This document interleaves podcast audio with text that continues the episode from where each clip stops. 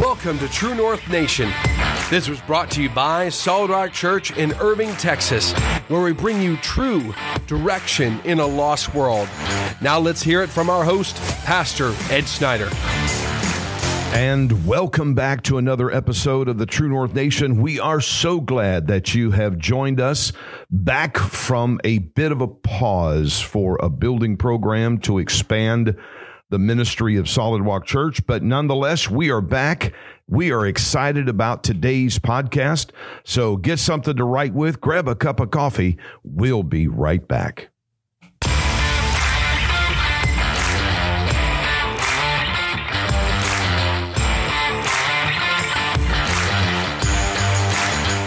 All right, we have some pretty exciting news for you today. Uh, I posted this in a blog post on the website at truenorthdfw.org. But in case you haven't read it, and I can't stand it, it is just humbling, honoring. Uh, when I learned this, uh, and and here's the story. It's about True North, or excuse me, it's about Control the Beast.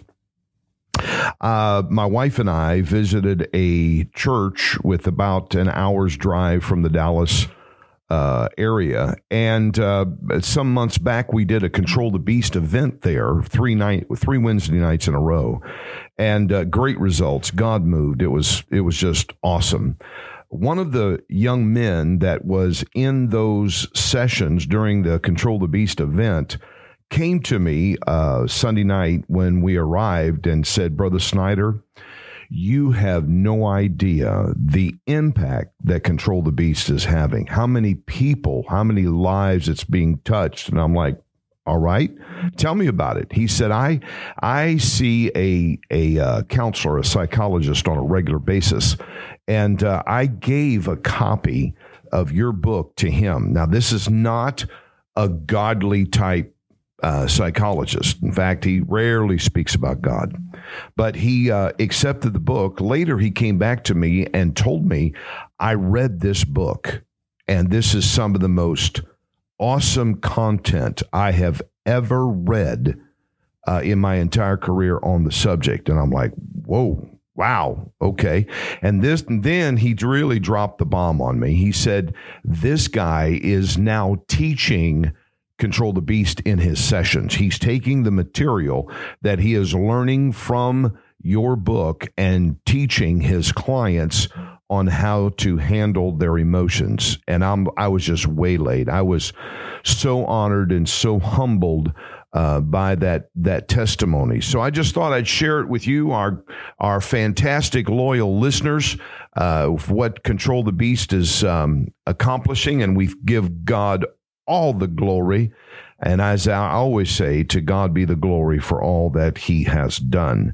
And so, again, if you haven't, if you're listening today, if you're one of our new listeners, welcome to the True North Nation. I encourage you to, to get involved. Go to our website, truenorthdfw.org, click on our uh, email list and get involved there. Also, if you have not gotten a copy of Control the Beast, go to Amazon.com, punch in the search feature Control the Beast, Ed Snyder, and it'll pop and grab you a copy, either the ebook or the printed version. And uh, pray, I pray, I pray that it will be a blessing to you. All right. So, as uh, as announced in our email, that uh, today we are launching into the subject of the fruit of the Spirit. Now, if you've been in a church any time at all, if you've attended church, you've probably heard a sermon or two or a lesson or so on the fruit of the Spirit. There are nine of them uh, in Galatians uh, chapter 5. And so we're going to break out into, and I just felt like the Lord spoke to me about this. We are doing this at Solid Rock as well and share it with you uh, about the fruit of the spirit. What is it? What is the fruit of the spirit? And and of course, we're going to talk today about what it's not. And another thing that uh, we want to realize is the fruit of the spirit. You know, we've always always been taught and always uh, looked at, oh, we got to be Christ like. You need to be like Jesus. Christian actually means to be like Christ. And so that's great. And that's, of course, I think if, if anybody's serious about living for God, having a relationship with God, then that is a desire of their heart is to be like Christ, is to uh, act, uh, operate, think, uh, do as he has done when he was on earth. And so the big question about that ultimate goal is to be like Christ. How? How can we do that? I mean, we were born and shapen in iniquity. Nobody taught us how to lie. We just lie. Nobody taught us how to cheat. Nobody tells us uh, how to do sinful things. Why? Because that is our nature to do so. Whether you like it or not, whether you want to believe that or not, it is in everyone's nature to do sin, to not do what is right. Even the great apostle Paul wrote in Romans, that which I love to do, I don't. That what I hate to do, I do. It's the struggle, it's the fight between flesh and spirit, and spirit against the flesh. And it is a constant battle. It is something that we deal with every day. And so, but how can we get the upper hand? How can we get on top of that? And again, eh, the most common phrase across the board is that the fruit of the Spirit. Now, what, how, where? What are the fruits of the Spirit? How can we develop them? And where do I get them? Okay. So again, what uh, what are the fruit of the spirit? The fruit of the spirit is a term found in the book of Galatians, which is where the apostle Paul is talking to the church uh, in Galatia, who have been led astray from the gospel of Christ and reverted back to the law of Moses. And so again, well, the law of Moses, I mean, that, that all cannot be that bad. Well, yes, it is when you have advanced to living uh, in the gospel of Christ, living in the Word of God, living in the Spirit of God, baptized in the Holy Ghost. Ladies and gentlemen, once you arrive to the Acts 238 a message and experience it and begin to disciple into the gospel, or in other words, live uh, according to the apostles' doctrine or teaching, there's nothing else to go to. There's no reverting back. There's no divine revelation, only learning more of how the Bible instructs us to live more effectively. So, Let's uh, let's break this down. Galatians chapter five as a foundation, as a beginning of our study, and I'm really excited about this. Not only are we going to break down the nine fruits of the spirit, we're also going to look even into the psychology of fruit of the spirit and this living like Christ by the fruit of the spirit. So um, let's let's get let's again go into Galatians chapter five, starting with verse number sixteen uh, verse 16 talks about uh, walking in the Spirit. And it says, I say then, walk in the Spirit, and you shall not fulfill the lust of the flesh. Sounds pretty simple, sounds pretty easy. If you'll just simply walk in the Spirit, you shall not fulfill the lust of the flesh. Now, verse 16, for the lust, uh, the flesh lust against the spirit, and the spirit against the flesh, and these are contrary one to another, so that you do not do the things that you wish. There it is. There's what we were talking about a minute ago that war, that fight. Yes, if you walk in the spirit, you shall not fulfill the lust of the flesh. However, there's a there's a challenge in that that the flesh lusts against the spirit and the spirit against the flesh, and they're contrary. They're causing friction. They're causing a problem so that, uh, again, the Bible says, so that you do not do the things that you wish, the, the good. I really do. And I hope this is your heart's desire.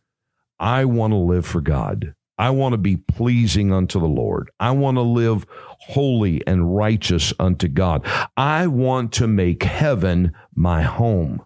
But how do I know that? How, how do I have confidence that if something happened to me right now and I fall over dead, that I'm going to heaven? That's a great question, something to think about, and we'll get through it together in this series. Verse 18, but if you are led by the Spirit, you are not under the law. Now, again, he's talking to a people that have left the gospel of Christ and went back to the law of Moses. So he's addressing this right now. But if you are led by the Spirit, you are not under the law. Now, the works of the flesh are evident, which are adultery, fornication, uncleanness, lewdness, idolatry, sorcery, hatred, hatred, contentions, jealousies, outburst of wrath, self uh, selfish am- ambitions, dissensions, heresies, envy, murders, drunkenness, revelries, uh, revelry. I didn't say that right. Anyway, moving on. And the and the like of which I tell you beforehand, just as I told you in times past in other words, Paul is saying, we have been over this, all right? That those who practice such things, now listen, will not inherit the kingdom of God. Pretty plain and simple, pretty straightforward. I mean, again, don't, don't, uh, don't, don't shoot the messenger, okay? Uh, when Jesus was talking to Nicodemus at night, when Nicodemus came and said, How do I inherit uh, the kingdom of God? How do I get to heaven? Well, you must be born of the water and the spirit. How can I enter my mother's womb a second time? No, it's not, doesn't work like that. You've got to be born of the water and of the spirit. And then he says, or you cannot inherit the kingdom of God.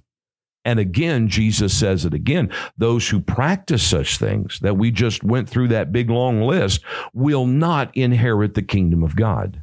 We can't go to heaven if we are practicing all these things of the flesh. Now, verse 22, he brings it around.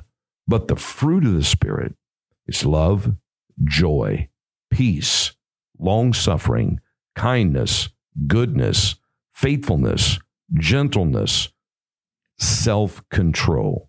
Now, this is what I love. Against such there is no law.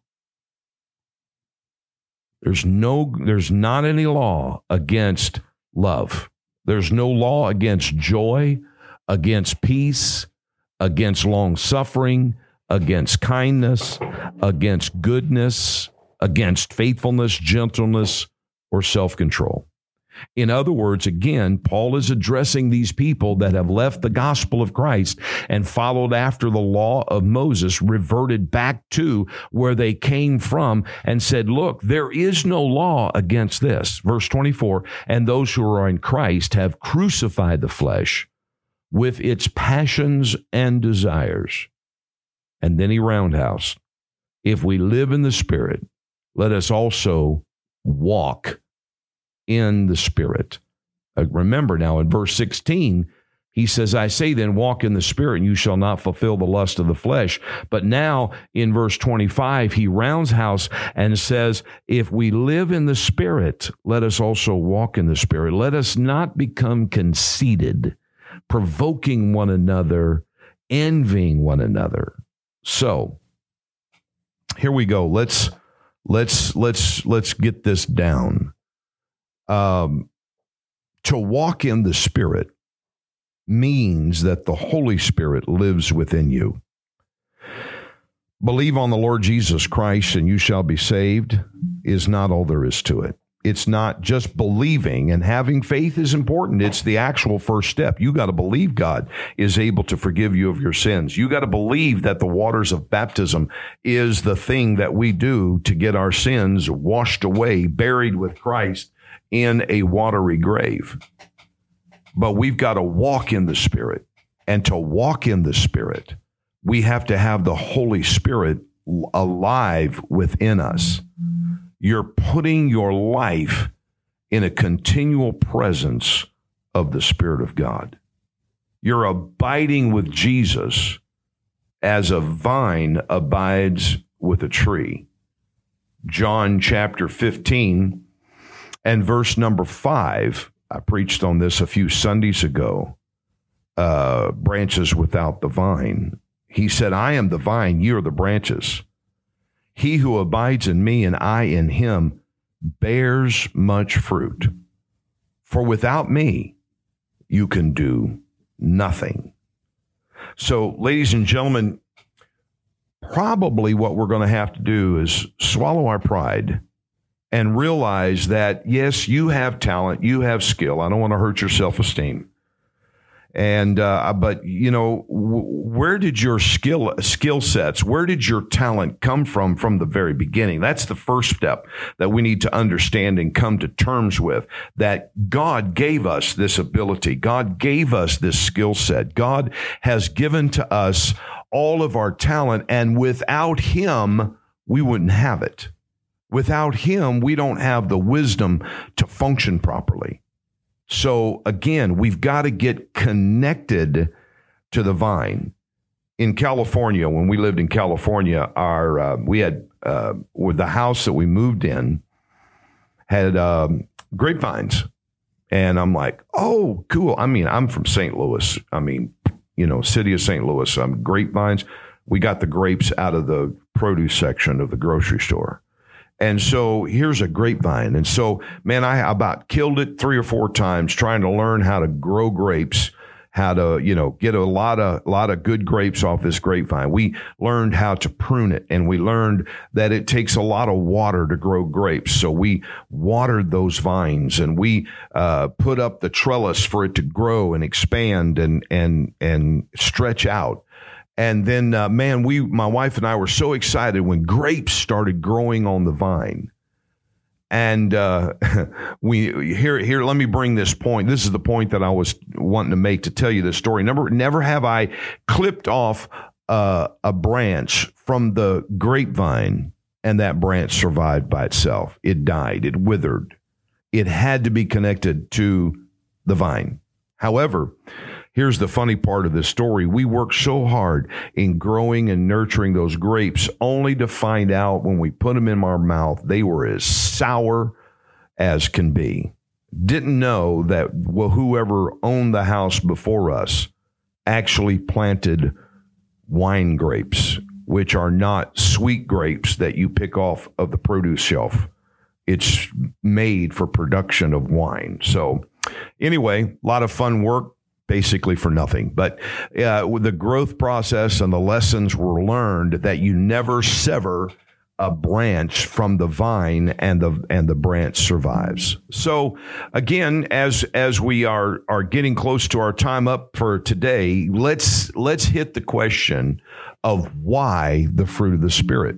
You know, this is this is not just a good reading uh, in the Word of God about the fruit of the Spirit and the nine uh, fruits of the Spirit. But we've got to living in the fruit of the Spirit means you are aware of the influences of the Holy Spirit. Now, I mentioned earlier that if you're going to live for Him, uh, if you're going to walk in the Spirit, you've got to have the Spirit alive within you.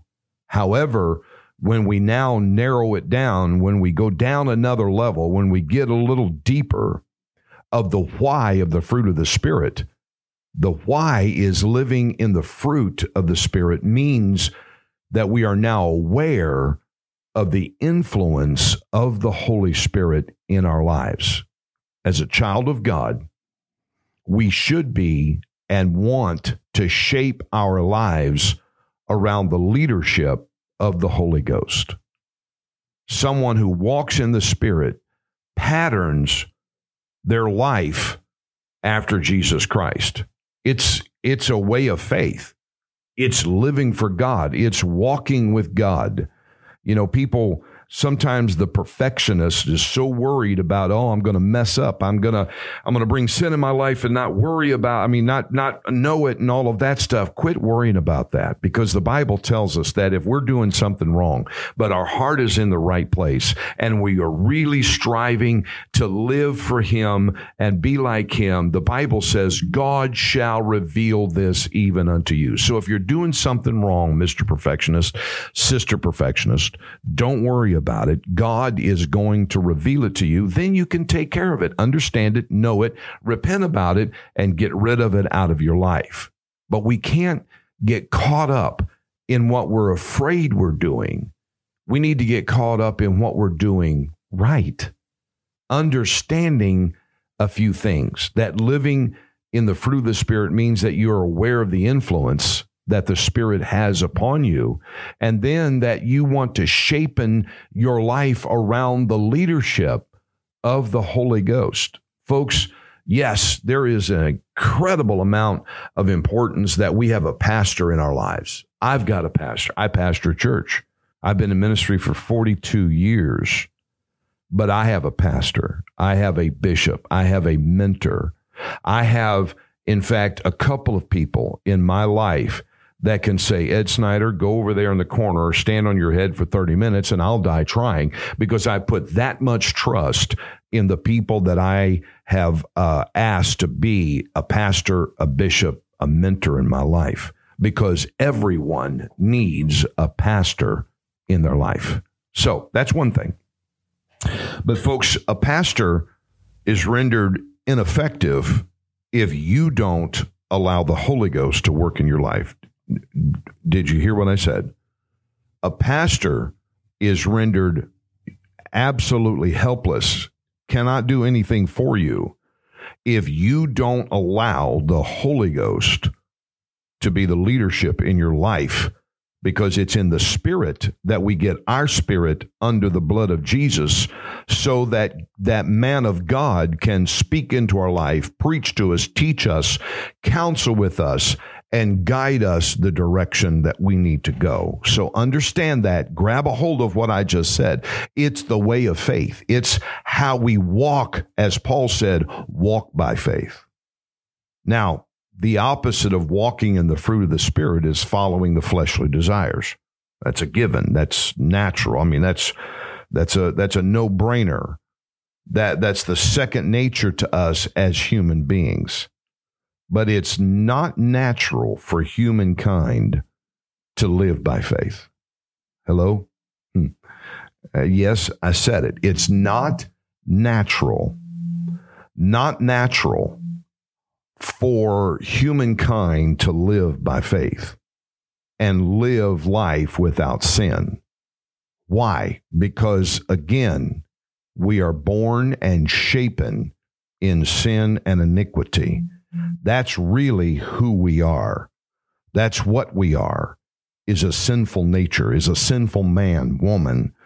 And so, therefore, if you don't want any effort put behind it, just walk out the door and let it fly and you can you can live a life of sin but it takes it takes focus it takes concentration it takes effort and it takes tools to be able to live for God and live by faith it takes effort so as we are again running out of time but I wanted to touch on building Christian character now that's that's a that's very much a part of living for God developing our relationship with God.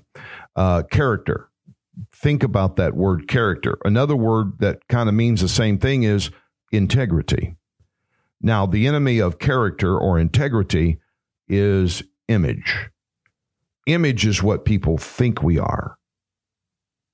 Uh, politicians pay people big money to polish their image, to get them to look as the voters would like. And um, we're kind of going through that right now. It's not working too well for them, but that's kind of what we're going through. Image is skin deep, integrity is to the bone. Integrity or character is what we really are on the inside. And if you, again, if you've been in church any time at all, you'll understand what's on the inside comes out to the outside. That's why Jesus said, Be holy, for I am holy. That we first need the spirit of holiness before we can actually do the acts of holiness. If we get holiness on the inside, holiness will show itself on the outside. Same thing in living for God. If we get the Spirit of God in us, it will show itself on the outside. So we want to be like Christ. And, and have you ever wondered how to accomplish that?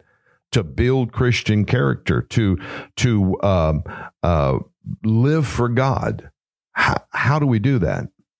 Uh, I tell you, the marks of Christian character. You ready?